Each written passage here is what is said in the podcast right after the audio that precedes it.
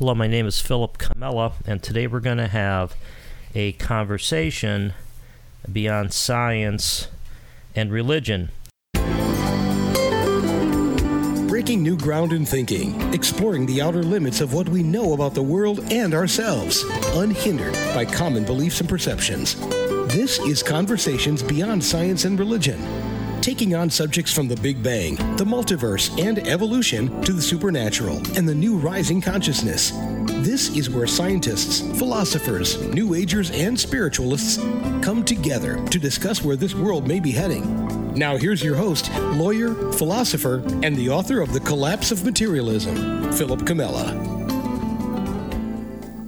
Now, there's something about dreams that have always filled the mind with wonder. I think that the, the term dreams ranks up there with God as concepts that have throughout history pervaded the mind of humankind. We see dreams in countless books, commercials, songs, we we hear constantly about athletes who win an Olympic gold medal or who win the Super Bowl and say that their dreams have come true or they feel like they're dreaming.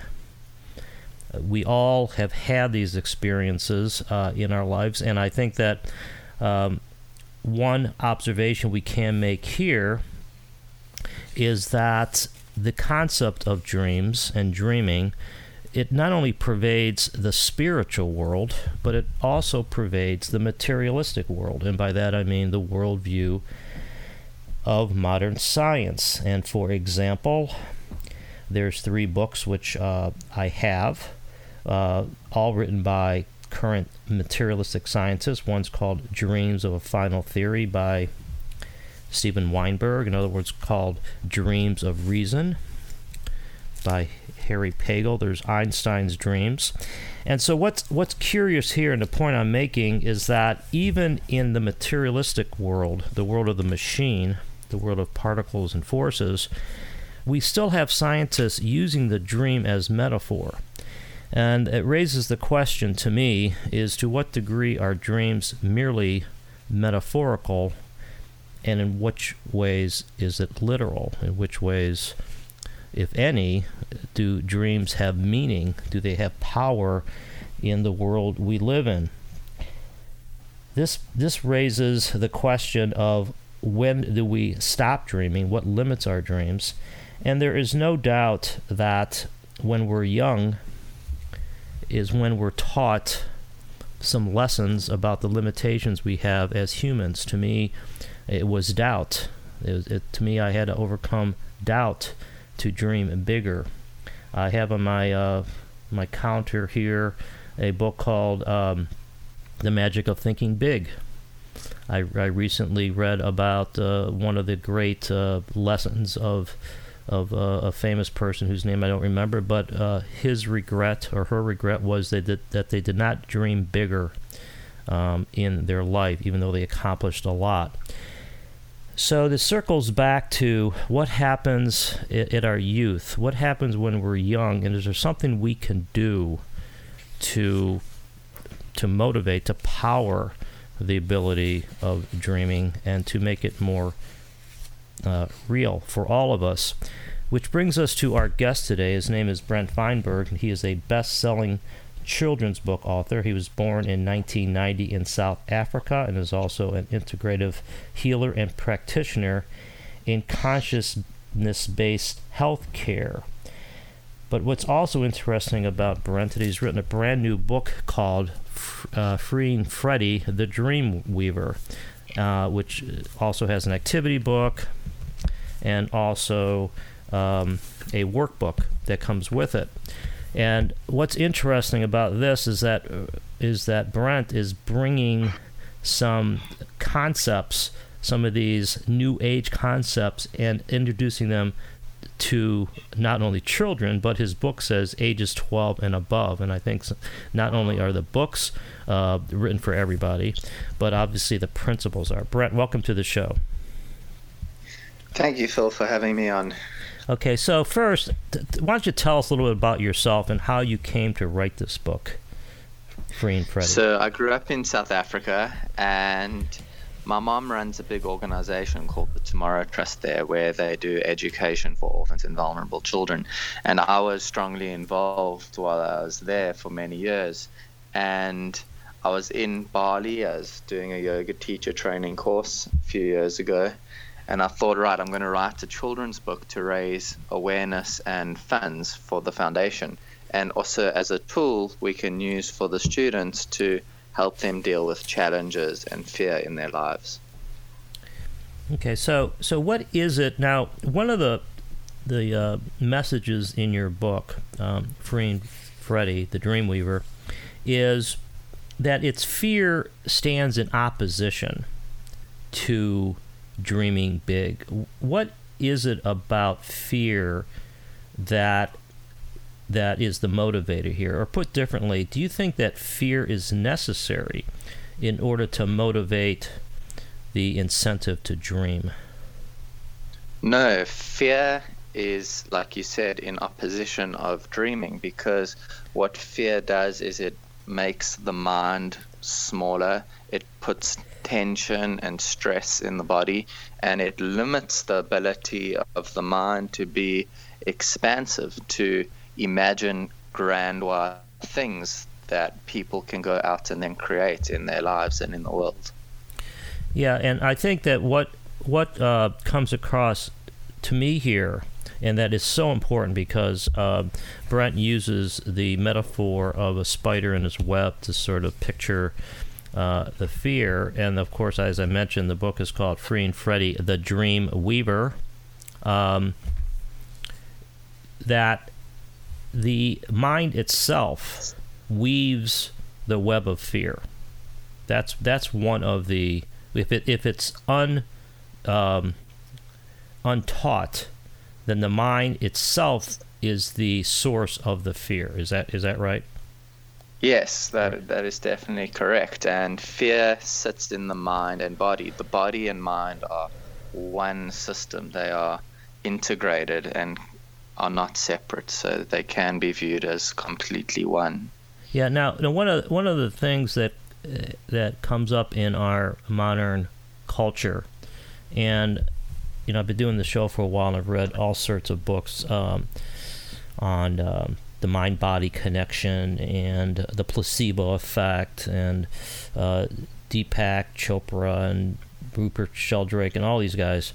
Um, when you when you write and speak, to what degree are you talking metaphorically? In other words, you just mentioned that the mind and body are one thing. Do you mean that they're actually one thing, or or are you drifting into a metaphor when you? No, they they are actually one thing. Yeah.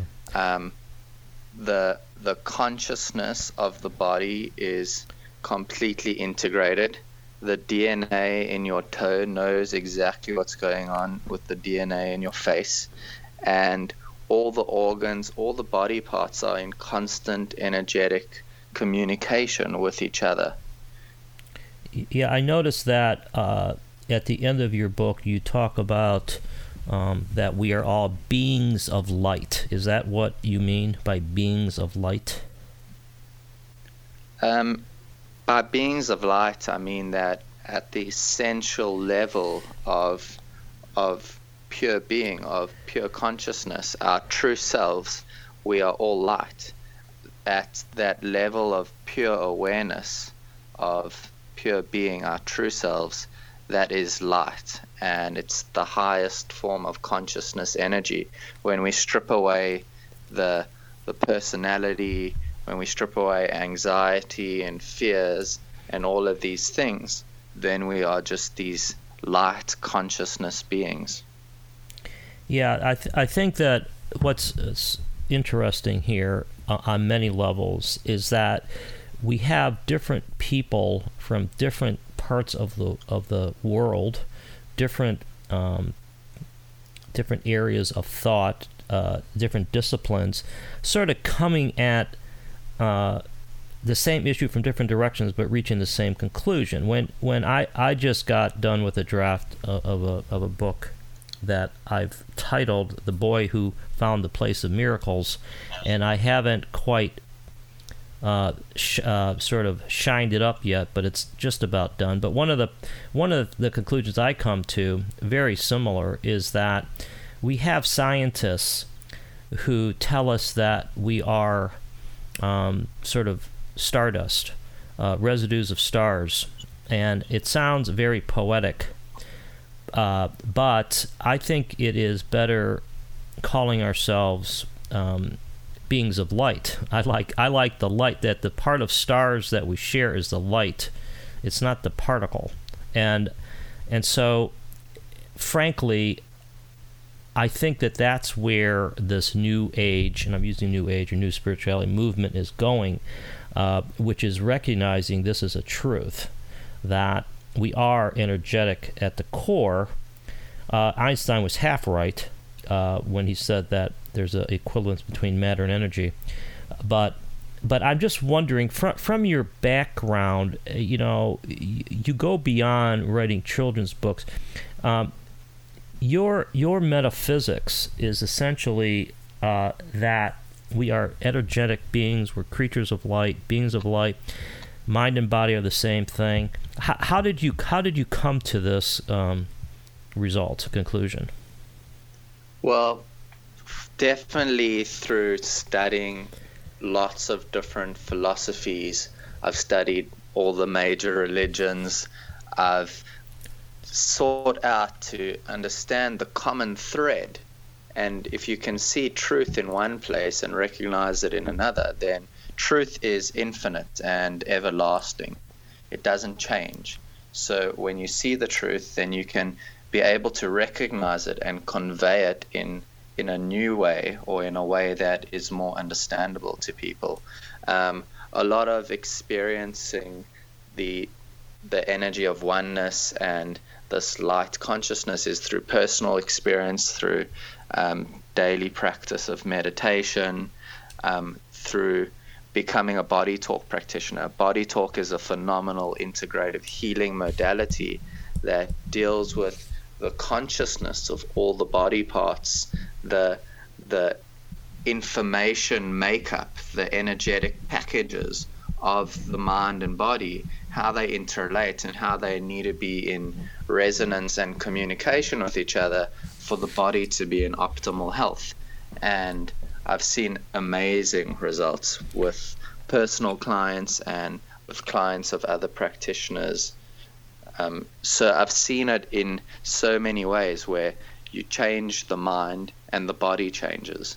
Yeah, that, and vice versa. In a lot of what you see in yoga practice, moving the body. When you move the body in a certain way, you move the breath, the mind changes. So you can see by changing the mind, you change the body. By changing the body, you change the mind. If you eat the right foods, the right information, clean, organic, plant based diet, then the mind changes. People are happier, more vibrant.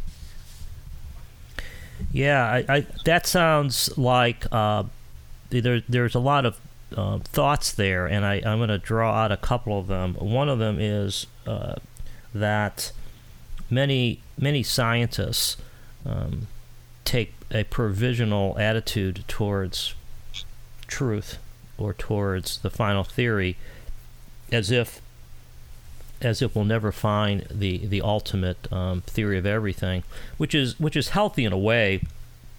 Um, I wish it was true for them, but I I disagree with that thought. I agree with you that there is a truth, and what you're saying I think is very very close to being right there, if not right on point with what I think in terms of of what the what what the truth is. And and what do you and I go further because I think that as confidence builds up in that that this is the truth that we're one we're energetic beings that the mind and body are the same thing. I frankly think the body is an expression of mind uh, that it becomes more deeply rooted and it spreads do you have do you do you think this is an individual pursuit or do you think that there is strength in masses or in, in common common beliefs Yes, of course. Collective consciousness is very powerful. Um, groups of people together create create greater change. Yeah, uh, well, that that's that's encouraging. Now, I before I circle back to that, obviously, in in in your book, you're focusing on youth, and you're focusing on sort of clearing the deck at a young age why why why are you doing that? Why why is this geared towards younger folk? Well, I think first of all, the principles of higher consciousness are actually very simple, and it's the complexity that adults develop in their minds that struggle to understand it. Children's minds are so open; they they readily accept these concepts because they they natural. These the concepts I present in Freeing Freddy are are natural to the way of of the universe, to the way of um, truthful being, and children can understand it, and if they can integrate it into their lives at an early age, they'll have much happier, easier flowing and lives filled with more meaning and purpose. Um, a big part of Freeing Freddy, the Dreamweaver, and the workbook and the activity book is to help children and their parents open communication between each other to learn and understand each other better and connect with their own inner passion and purpose. And it took me a few years and I struggled to find what I felt like my path in life was. And if we can give tools to children to, to know this, it can save them a lot of strife. Um, as I had to go through myself and many others did. Um, I'm just trying to make children have a easier, more fulfilling perspective on life. Yeah, and this is to me powerful because of a couple things. First, there is I forget who said who said it. You may you may um, recall it, but somebody said that all education is is uh, unlearning things we were taught when we were young.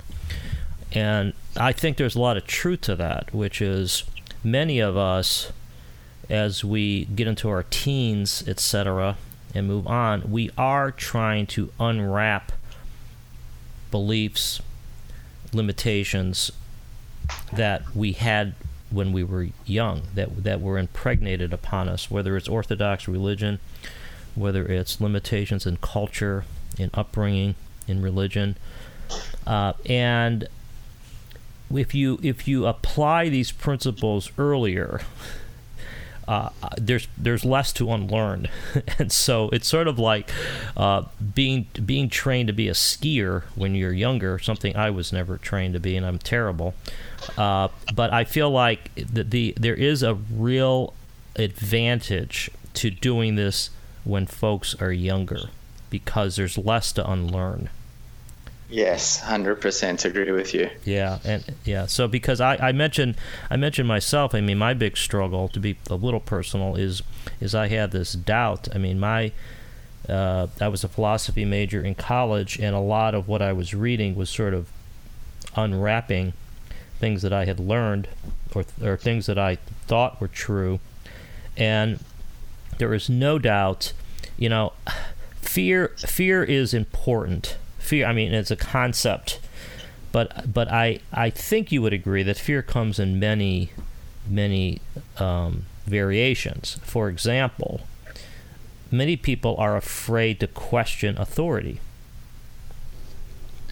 I mean, has is that is it, does that qualify as something that that is a limiting fear yes. factor? Yeah. Yes, because um, people should be free to express themselves in the way that they they desire if it comes from a place of compassion and wanting to truly learn. Um, like you said, fears could be anything fear of not being good enough, fear of failure is very common. That means people don't even try because they're too scared to even attempt to go after their dreams and goals in life. Yeah. Um, fear of being alone. People stay in relationships that are destructive because of fear. Um, so fear is so pervasive. Yeah, yeah. The, there's no doubt that everybody has it, and I, um, I tell people along the same lines. that I'm a, I'm a lawyer, and one thing I say to young folks is that one one reason I'm halfway decent is because I've made so many mistakes. I've learned from them, and one of the I think this is another lesson uh, in my own mind, which is that if you face a fear, for example, public speaking, and you you stand up and you give a talk and you actually don't do very well because you're nervous or you can't articulate, well, at least you you have now broken through the initial fear barrier but now you have learned from that experience. But i it's sort of like you got to take that first step to break through the fear barrier uh, to start to start the game. You know you've got to get in the game. And yes 100% um, I, i've experienced that personally myself. My self-esteem in school was so low i couldn't even speak in the classroom. Yeah. And I knew I wanted to speak to groups of people, and now I do. I speak to large audiences of hundreds of people sometimes. And the initial thing was like, I want to speak to groups of people. I need to overcome this fear. So in the beginning, when I was at university, I was just put up my hand and talk in front of the auditorium just to just to speak in public. And um, I, the first time I did it, um, I felt like that churning, you know, the butterflies, that yeah. that thing moving inside of you. And I thought, right, this is fear, this is anxiety, or is it just energy moving, emotion, energy in motion? And after I got up, I spoke. The that energy was gone. So now when I feel it, I'm like, right, this is an opportunity. When I feel those butterflies, when I feel that energy moving in my stomach or in my chest, I'm like, this is an opportunity to become free, to overcome something. So it's about shifting your perspective. And fear is completely normal. Everyone has fear. Yeah. So there's nothing to be ashamed of. It's just a construct of the mind. And when you approach it like that, that fear is normal, then you can pinpoint your fears exactly, know what they are. You can't let go of something if you don't even know what it is. And then address it accordingly. And there are tools in the workbook. And Freeing Freddy the Dreamweaver, I know our conversation is serious, but it's really a fun story. Kids love it, and parents will take great joy in reading it with their children. Yeah, I, I think it is. I think it is a very uh, well done book, and I think it's something that uh, kids of all ages um, would would would appreciate. And I but and I also think that uh, what uh, distinguishes it is that it's got a lifelong message in it. You know the the um, the little engine that could.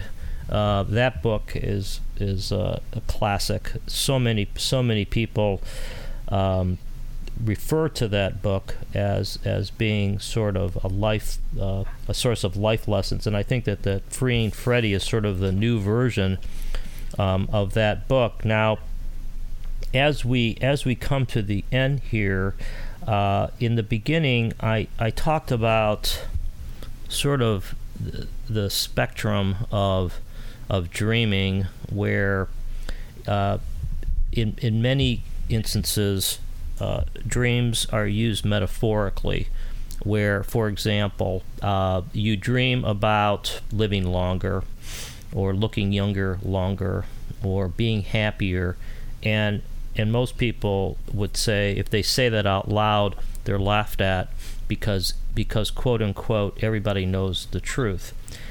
Um, what what is your view on on dreaming. To the extent are, do you mean that it's literal that in other words we can change ourselves we can change the world or or is, is there some metaphorical sense that you're um, using it in? No in this term i'm speaking completely literally. We we're encouraging people to go within themselves to engage the imagination to connect with their passion and purpose and begin to see it, begin to dream it. If you want to create anything in the world, whether it be a building as an architect or a garden as a landscaper, you have to have the vision of it first. And dreaming is a very high thought form because it because it's connected with your passion, your heart's involved. And then you can go and put an action plan in process. Things don't materialize overnight, not generally anyway, but you can have this grand vision, this beautiful dream that comes from within yourself that's not given to you by social conditioning or your parents. It's exactly what you want to create in the world. And and use that right hemisphere of the brain, engaging different parts of the mind, and then go out and create it. So, dreaming is a really powerful tool. If you are not able to, if we are not able to see what we want to create in our lives and in the world, how can we possibly go out and create it? Yeah, I think I think that's really I think that is is well said. And uh, Brent, why don't you uh, tell folks uh, how to find you in your book? So our website is www.withlovefromfreddy.com, and on there you can see the books and the workshops and the different ways we engage with communities. Uh, the books are available on Amazon.